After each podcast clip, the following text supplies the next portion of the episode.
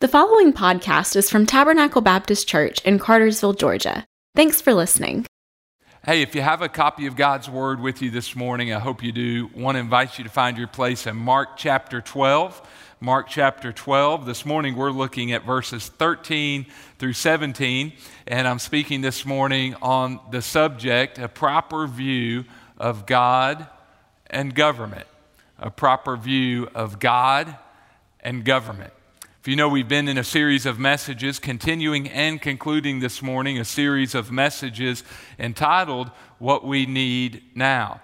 And in light of all that's going on in society, I really felt led and burdened to, see, to share a series of messages on this subject and to just give us some biblical truth to help us navigate through these strange times. So we started first week we looked at the importance of prayer. Second week, humility. Then we talked about the need for great commandment loving, living by that great commandment that Jesus has given us. And then last week we talked about the need for great commission living, going into all the world and making disciples of Jesus. I want to conclude this series with a message entitled A Proper View of God and Government. In the text that we have before us, religious and political leaders both approach King Jesus and they ask him a question about God and government in order to ensnare him in an attempt to trap him in his words. If you know, back in Mark chapter 3, verse 6, they've had a strategy all along uh, to trap Jesus, to get him to say something incriminating so that they would have just cause in eyes of the law to have Jesus put to death. And now they come attempting to ensnare him with a proverbial catch 22 type of question. And Jesus, here, Mark gives us record, responds to his opponents masterfully. And in his words, we see heaven sent, Holy Spirit inspired teaching for how we can have a proper view of God and government. Now, it's so critical in this day and age in which we live that we have biblical truth for this subject. If we don't understand, according to the Bible, how to approach these two subjects of God and government, we, we can easily become discouraged and depressed as we try to navigate life in this 21st century society. If we don't have a proper view, biblically speaking, of God and government, we can unwittingly, if we're not careful, unwittingly sell out the truth of God for man's ideas and ideals. If, if we don't have a biblical view of how Christians are to approach God and government, uh, we as God's people may not be the witnesses the Lord wants us to be in this world. We've got to know how to approach God and government. Yesterday, we spent the afternoon, our family did, with some friends in Cedartown, Georgia. One of my best friends in the entire world. His mother passed away this past week at 67 years age um, from uh, the coronavirus. And so we spent the afternoon with this family and pray for them if you will. I'm doing that funeral this afternoon and pray for that family. It seems like her life was cut short entirely uh, too soon, really a young age at 67 years old. We were with this family on their family land, and the boys and their kids got to see uh, friends they had had years before when we lived in Cedartown. And the boys, as we were meeting with the family, came running in, and one of them said, Dad, they got four wheelers out here. Can we ride the four wheelers?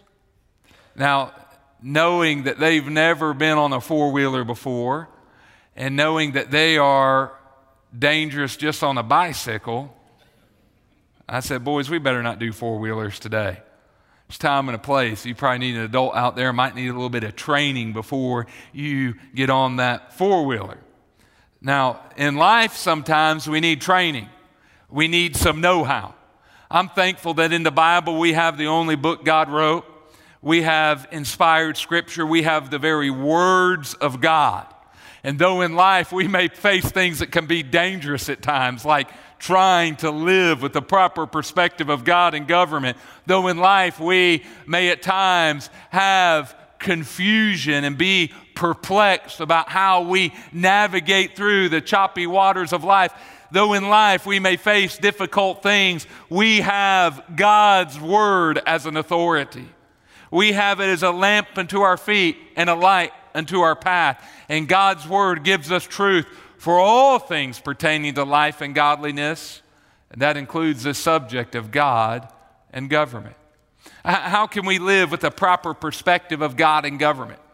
Consider this morning from God's Word six pieces of advice. Six pieces of advice. Number one, I would say this realize there will always be a tension. Realize there is a tension.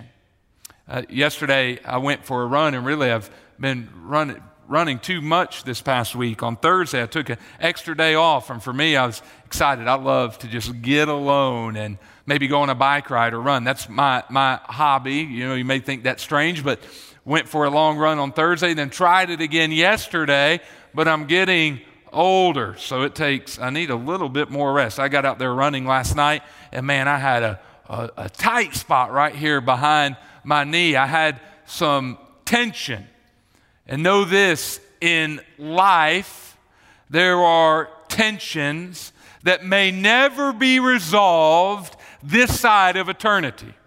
There are things, I hope you have this biblical worldview, that will never be made right and never be perfect until King Jesus, Revelation 19:11, returns.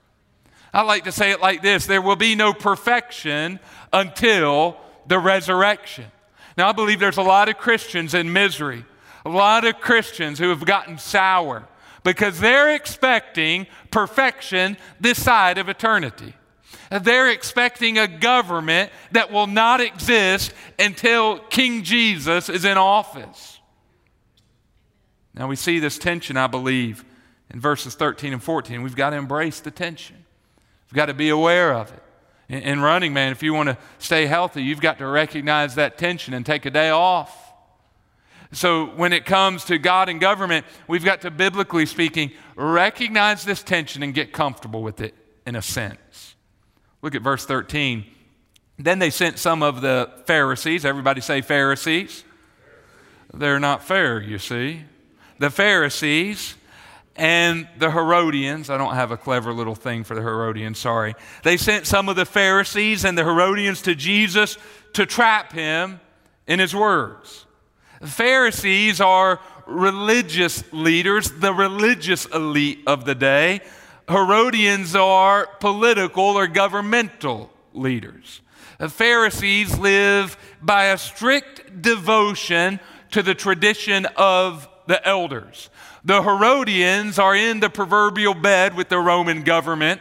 They are appointed by the Roman government to exercise governmental authority over Judea.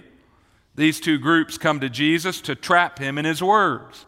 They've had a strategy since Mark 3 6 to get Jesus to say something incriminating that would be worthy of a death sentence.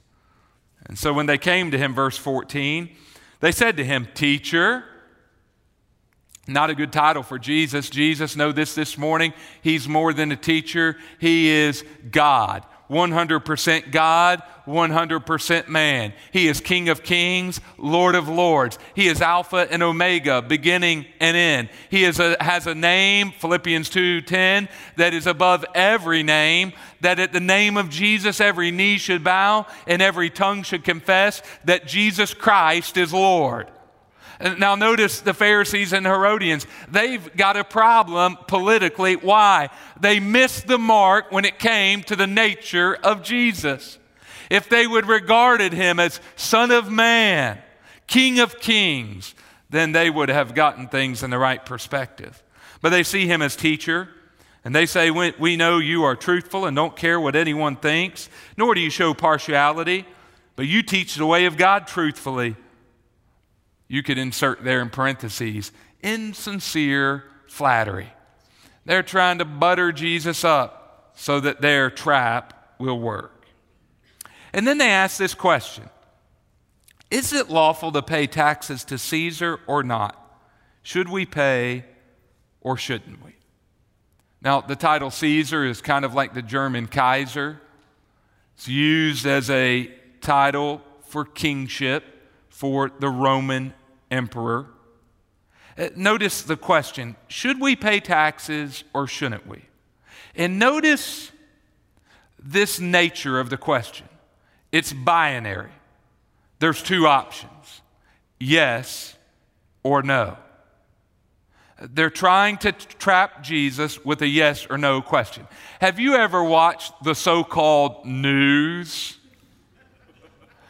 and seen a host throw out a bombshell question for one of the pundits, and there's only one or two options in the question yes or no. Now, know this first of all, many times when you're watching the news, you're not really watching the news, you're watching a debate, you're watching commentary. Be careful, seek to find real news and then allow God's word to be the commentary. But I want you to see this here that they ask a yes or no question and they don't allow room for gray. They don't allow, listen, for the middle ground of God's wisdom. They don't allow for the Son of God to speak the truth of God that transcends human ways of reasoning. They want yes or no. They want, if you would allow me, right, right, or left. They allow no room for the tension between earthly, earthly extremes. We know this according to the Word of God. Read the Proverbs, Proverbs chapter 24. You'll read how the Bible says this answer a fool according to his folly. And then it turns right around and says, don't answer a fool according to his folly. Well, why does the Bible seem to give contradictory advice? Because the essence of wisdom is not knowing a fact, the essence of wisdom is knowing how to apply facts or God's truth to life. The essence of wisdom is embracing the tension that sometimes exists between human circumstances and then applying God's truths to those circumstances. The Pharisees and the Herodians don't see this. They want yes or no. We see here in their question that there is often earthly tensions when it comes to all types of issues in life, especially issues of God and government. And we need to be willing as believers to realize there's no perfection until the resurrection. There will not be the ideal, perfect government until King Jesus sits upon the throne in the new heaven and the new earth. We need to embrace that tension and realize no perfection till the resurrection. Another piece of advice, secondly, this morning, we can see from Jesus' words. Uh, number two, we've got to avoid what I would call the sacred secular split. Avoid the sacred secular split. In other words, we've got to avoid holding the things of the Lord in one hand while in an unhealthy way holding the things of the world in another hand. We've got to avoid having this lifestyle where we have Jesus on Sunday or Jesus in our devotion time without allowing Jesus to impact our family, our work, and yes, even our approach to government. Well, We've got to be people who pursue having Jesus as first, Matthew 6 33, in our lives, and allowing Jesus to permeate all that we do. Many Christians have unwittingly bought into this idea that the things of Christ are for one domain of life and the rest is just the rest. Keep Jesus out of it. Now, now, notice this in verse 15 how the Pharisees fell into this trap. Verse 15 says, knowing their hypocrisy, everybody say that word hypocrisy. Knowing their hypocrisy, Jesus said to them, Why are you testing me? Now, notice this word hypocrisy. We often make much of this word and the way it was used of an actor in the first century world. And indeed, we believe the word upokritai was used in that way, uh, but the word here really has the idea of one saying one thing while doing another. Saying one thing while doing another. This is one who lives by a double standard. And we know James tells us in James chapter 1, verse 18, that a double minded man is unstable in all his ways. But notice their hypocrisy. Uh, why does Jesus perceive hypocrisy? Uh, because he knows the Pharisees are baiting him into this debate. They want to cause him to trip or stumble in his words so that they can incriminate him, but they themselves had their own opinion concerning taxes. They paid their taxes. They would not have the positions they had if they were not faithful to fulfill their obligations to Rome. So it was hypocritical for them to ask these questions when they themselves paid taxes. Same thing was true for the Herodians. They were Rome's representatives of Rome in Judea. They were devoted to Roman occupation. It was hypocrisy for them to try to ensnare Jesus or to engage him in this debate because they had made it clear where they stood. And Jesus here notices an age old problem that many religious people often have in matters related to God and government the issue of double standards. Saying one thing, professing Christ, while then living, acting in a different way. And know that this double standard is one, as our text shows us, that is particularly to be avoided when it comes to issues related to God and government. May we be people who sincerely follow the Lord and know His Word. And then may we take His truth and a devotion to Him into every arena of life. May we take Jesus into our families and into our marriages. May we take Jesus into the school place and the workplace. May we take Jesus into our civic involvement in the community. And may we take Jesus into the ball fields and places of recreation. May we take Jesus into shops and into the marketplace. May we be people of integrity who profess the Lord and then live for the Lord, staying devoted to His truth. And may we, especially during this election season, notice and know the Lord's truth and vote accordingly. May we not be guilty of having a double standard, of professing Jesus and then living, acting, or even voting in ways that would violate the heart and the word of our Lord.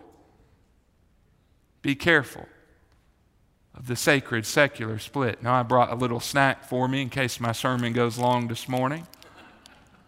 Brought some Oreos. These just aren't any Oreos, these are double stuff Oreos.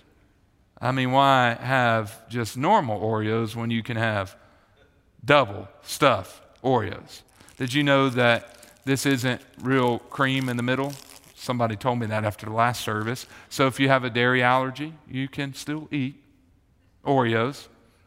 Now, there's a popular, there was a popular debate in Jesus' day concerning taxes. There's a popular debate in our day concerning Oreos, right? Do you eat them like this, whole, or do you twist off the top and eat them separately? What do y'all think? Do y'all like to vote? Let's get some practice for November, all right? How many of y'all like eating them whole? Raise your hand. Amen. All right. How many of you like breaking them apart? Raise your hand. All right. Okay. We don't charge anything extra to be wrong around here for those of you who like to eat them apart. Now, it may be all right when it comes to Oreos to have it your way, either together or apart, together or split. Know this when it comes to the Christian life James 1 8. A double minded man is unstable in all his ways. We've got to avoid this sacred, secular split when it comes to God and government. And we need to allow Jesus to permeate all that we are and all that we do. We need to be people of integrity, united, not divided between the Lord and the world. Number three, we see another piece of advice in our text here we see uh, from Jesus that we need to remember that there is an invisible enemy. Remember that there is an invisible enemy. Look at number, verse number 15. It says, Knowing their hypocrisy, Jesus asked them, Why are you testing me? Notice that word testing. It's used back in Mark chapter 1, verse 13. In fact, this is important to see. You could circle the word testing there, draw a line to the margin of your Bible, and write Mark 1 13. The very same Greek word translated testing is used earlier in Mark's gospel to speak of the way in which Satan, Satan, tempted or tested Jesus in the wilderness. Jesus or Mark takes that same Greek word here and uses it to describe the activity of the Pharisees and the Herodians. The Lord is depicted as regarding their attack as a satanic attack.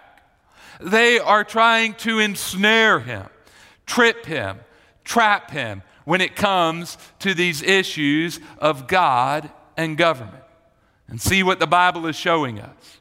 Understand what Scripture is teaching us. The is- issues related to God and government are often an opportunity for our invisible enemy to bind people, to blind people, to ensnare and entrap people. Remember, according to Scripture, Ephesians chapter 6, verse 10, we wrestle not against flesh and blood, but against an invisible enemy.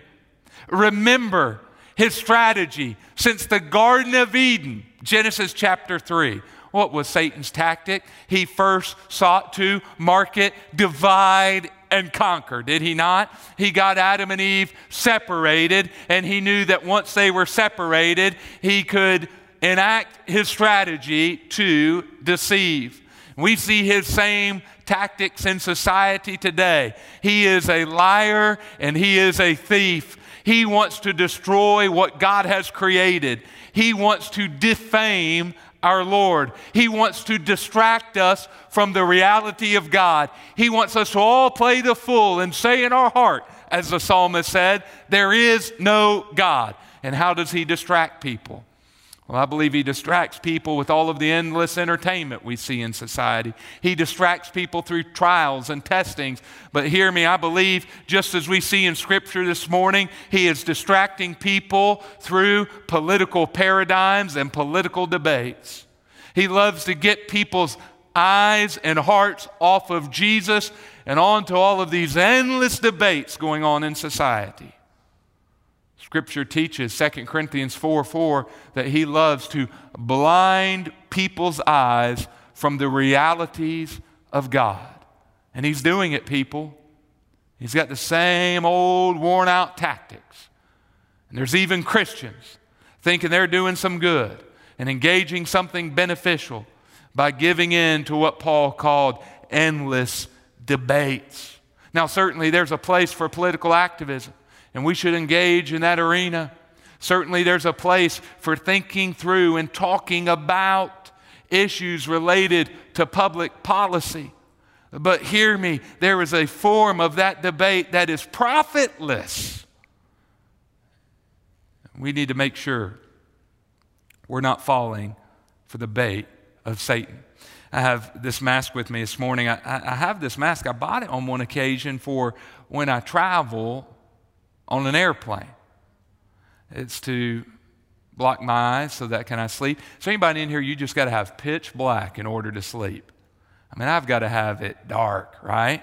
So um, I have these, and they're in the nightstand next to the bed. I normally don't take naps during the day, but I'll be honest with you. I'll show my humanity to you. Preaching three times on Sunday morning, I've been taking naps recently.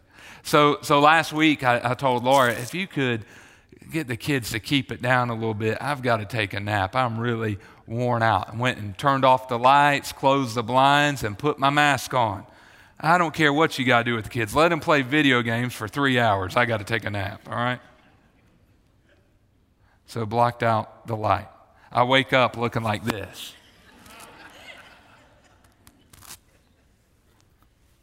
Hey, but think about society right now and all that's going on and all of the debates and all of the name calling and all of the accusations and all of the anger and the fury. We got a whole lot of this going on. And Satan is the one doing it. And see the words of Jesus. There is a test, there is a temptation that comes from the enemy. And we need to be wise to it, church. And we need to cling to the Lord and His Word. We need to love people and have mercy and pity upon people, as snatching them from fire, as Jude says, knowing that there is an enemy who is distracting and deceiving. See another piece of advice in our text. Number four, God's Word teaches us that we need to, as best as possible, respect our government. Do your best to respect your government. Look at how the text continues. Jesus tells them, Bring me a denarius, denarius to look at. This denarius was a common coin in the first century. It was the equivalent of the uh, popular Roman head tax or census tax. There was a Roman census tax required for every man, I believe, from age 14 to 65. By the way, just for free, the Romans give you a little bit of a model there that past 65. There was no taxes, but from 14 to 65, every man each year was required to pay a denarius. It was uh, the wages of a farmer for a certain duration of time, and it was expected every year of every uh, man. I believe we have a picture of a denarius we can show you on the screen this morning. Right? Yep, there's a denarius. How'd you like to have a pocket of those bad boys this morning? Try to go use them when you eat lunch. All right, so there's your denarius. You have a picture of the emperor on one side. Everybody say hi, Tiberius. Yeah, there you got Tiberius on there. I think he had a little bit of Latham in him. You see that nose right there? That kind of looks like me. Actually, that's mine's a Price nose, my mom's family. But uh, there's the emperor on the coin, and this coin was a, a, thing of controversy for Jews in first century Canaan uh, because not only was it an emblem of Roman domination and the necessity of paying taxes, uh, that, that coin actually had language on there that proclaimed the emperor as being divine. Uh, so, know this about the debate it's not just one of Roman domination, the question here, it's also an issue of blasphemy. Many Jews viewed the actual currency as being a thing of evil speaking towards God, proclaiming the emperor as divine. So they, Jesus asked for this coin, and they bring it to Jesus. In verse 17, Jesus tells them, Give to Caesar the things that are Caesar. He uses a word in the original Greek language here, give, that is not the traditional word in Koine Greek for give. It is a precise word that was used for repaying a debt, repaying an obligation. Uh, notice the meaning in Jesus' words. He, he, wants us as disciples and believers as to view ourselves as having a debt, if you will, an obligation to our government.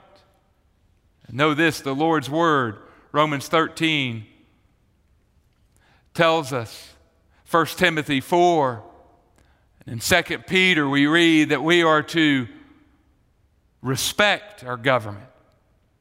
1 Peter 2:13, excuse me, we are to respect our government and regard ourselves as having an obligation to the governing authorities.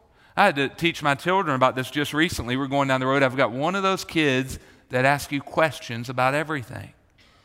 He's a lot like me. I was always asking questions. Patrick, can we just have a break from all the questions? But I've got a son like that.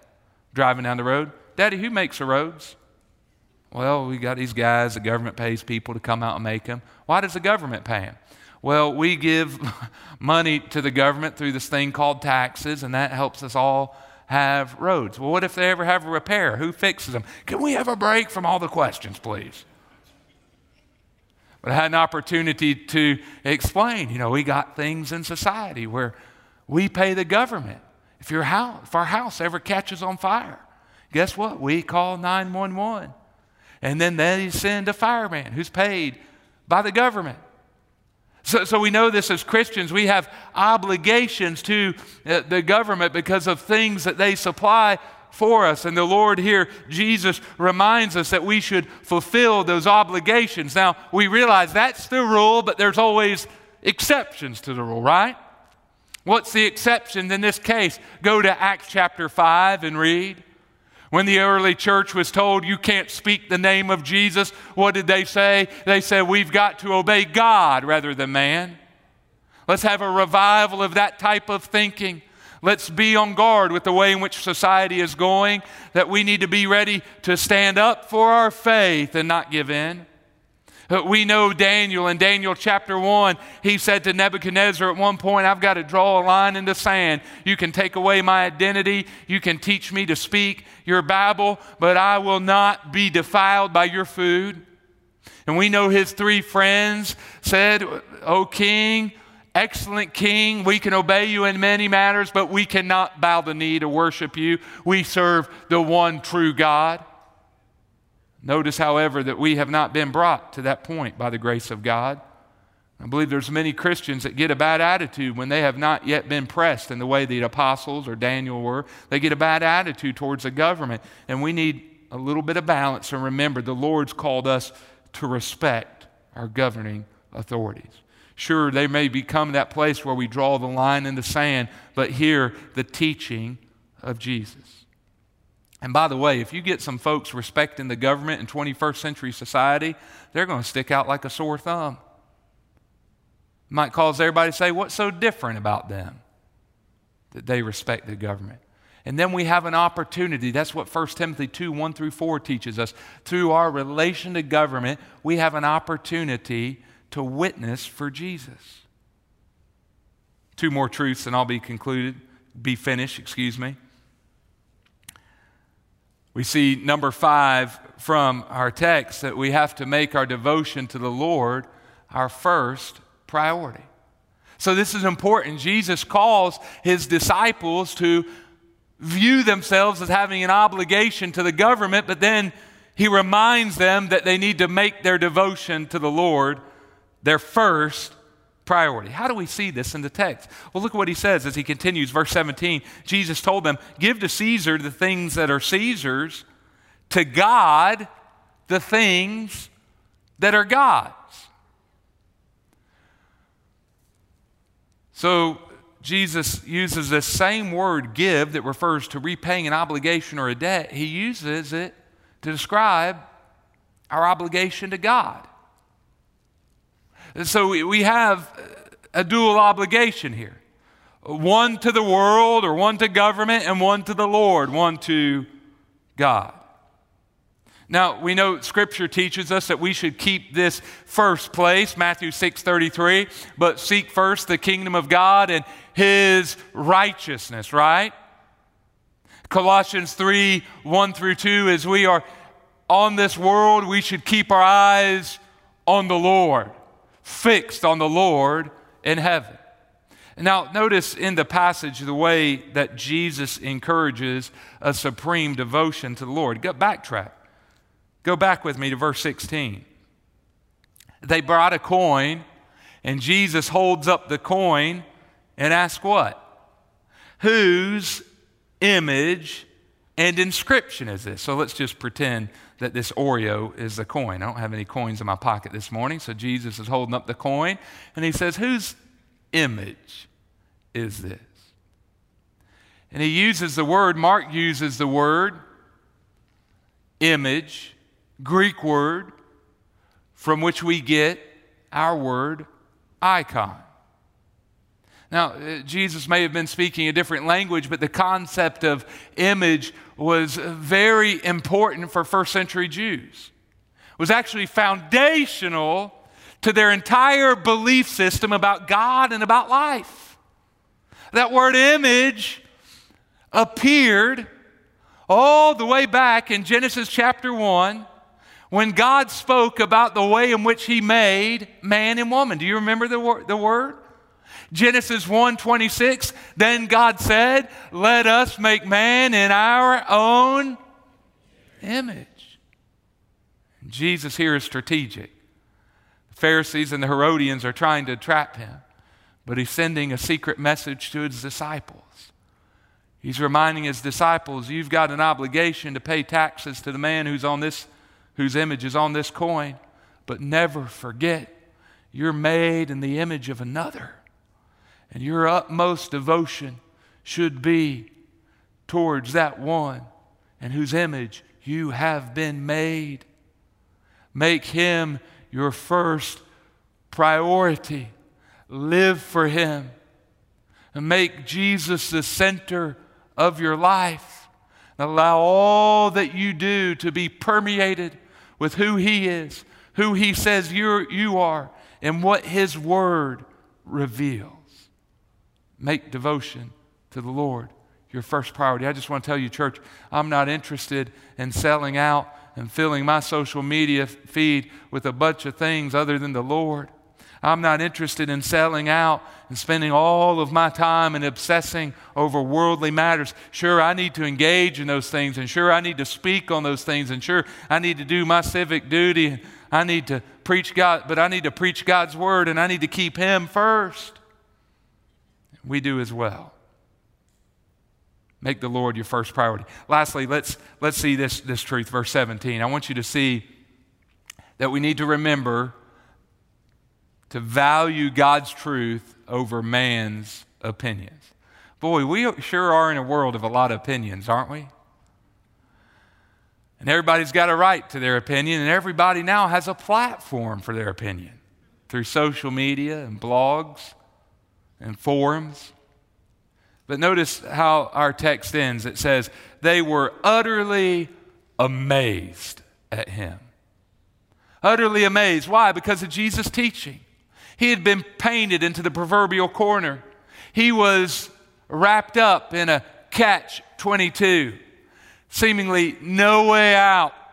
Yet he gave teaching that transcended human debates where there was just a yes or a no binary question, left or right, Jesus offered truth that far transcended man's ways of thinking. The people, as they did at the end of the Sermon, Mount, Sermon on the Mount, Matthew chapter 7, stood amazed because Jesus spoke as one who had authority. Jesus' truth trumped the questions, the belief system of the Pharisees and the Herodians. And we're reminded of Isaiah chapter 55. Oh, let's remember our Lord. His ways are not our ways. His thoughts are not our thoughts. Let's remember the truth that Paul gave when writing to the Corinthians the foolishness of the, the wisdom, excuse me, the wisdom of man is foolishness in the eyes of the Lord. And so, God, help us as we ever trade in our Bibles and trade in the truth of God for mere man made philosophies and ways of looking at things. Let's make sure we value God's truth over man's opinions and say with the psalmist, Oh Lord, in the midst of this 21st century world that's so confusing and so chaotic, may your word be a lamp unto my feet and a light unto my path. For more information, visit us online at tabernaclebaptist.org. Thanks for listening.